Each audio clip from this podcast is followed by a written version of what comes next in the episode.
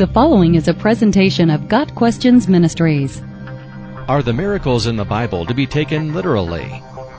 Yes, the miracles of the Bible are to be taken literally, just as all scripture is to be taken literally, except those portions which are clearly intended to be symbolic.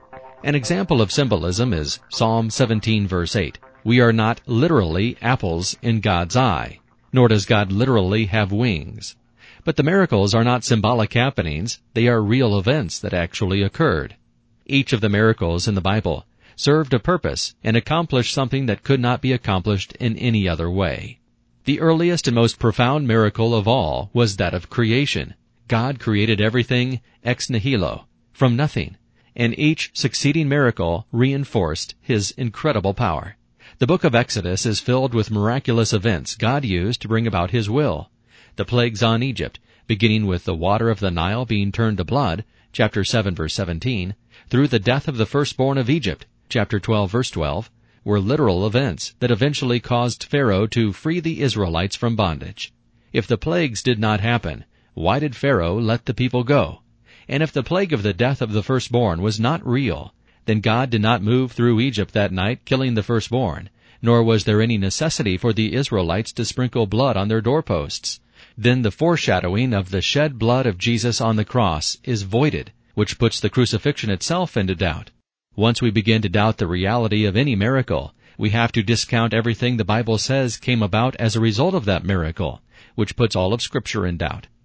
Among the best known Old Testament miracles is the parting of the Red Sea in Exodus chapter 14, during which Pharaoh and much of his army were drowned.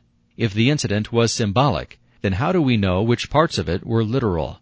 Did the Israelites really leave Egypt? Did Pharaoh's army really follow them? And if so, how did the Israelites escape?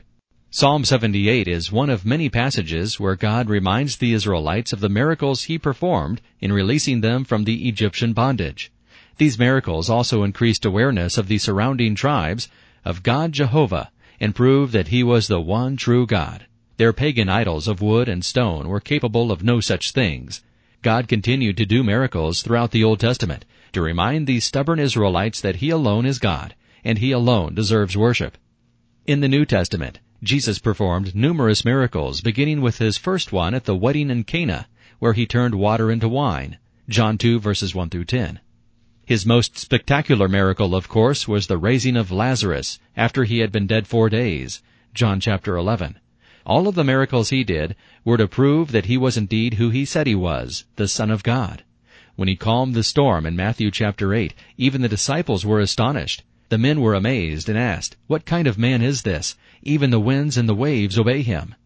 If Jesus' miracles were not real, then the gospel accounts of Jesus' healings were just nice stories, and those people remained afflicted by diseases, calling into doubt his compassion. Matthew 14 verse 14. If he really did not feed thousands of people with a few loaves and fishes, those people remained hungry. And Jesus' words, I tell you the truth, you are looking for me not because you saw miraculous signs, but because you ate the loaves and had your fill, have no meaning at all. But Jesus did heal. He did create food for thousands. He did turn water into wine. And he did raise Lazarus from the dead. John 2 verse 23 tells us that many believed in him because of the miracles. All the miracles had a purpose, to prove that God is like no one else, that He had complete control of creation because He is its source, and to convince us that if He can do all these miraculous things, then nothing in our lives is too hard for Him to handle. He wants us to trust Him, and to know that He can do miracles in our lives as well. If the miracles did not occur, then how can we trust anything the Bible tells us, especially when it tells us eternal life is available through Christ? When we begin to call any part of Scripture into doubt, all of God's marvelous plan is suspect, and we open the door for the lies and distortions which are Satan's plan to destroy our faith. 1 Peter 5 verse 8. The Bible is to be read and understood literally, including the miracles.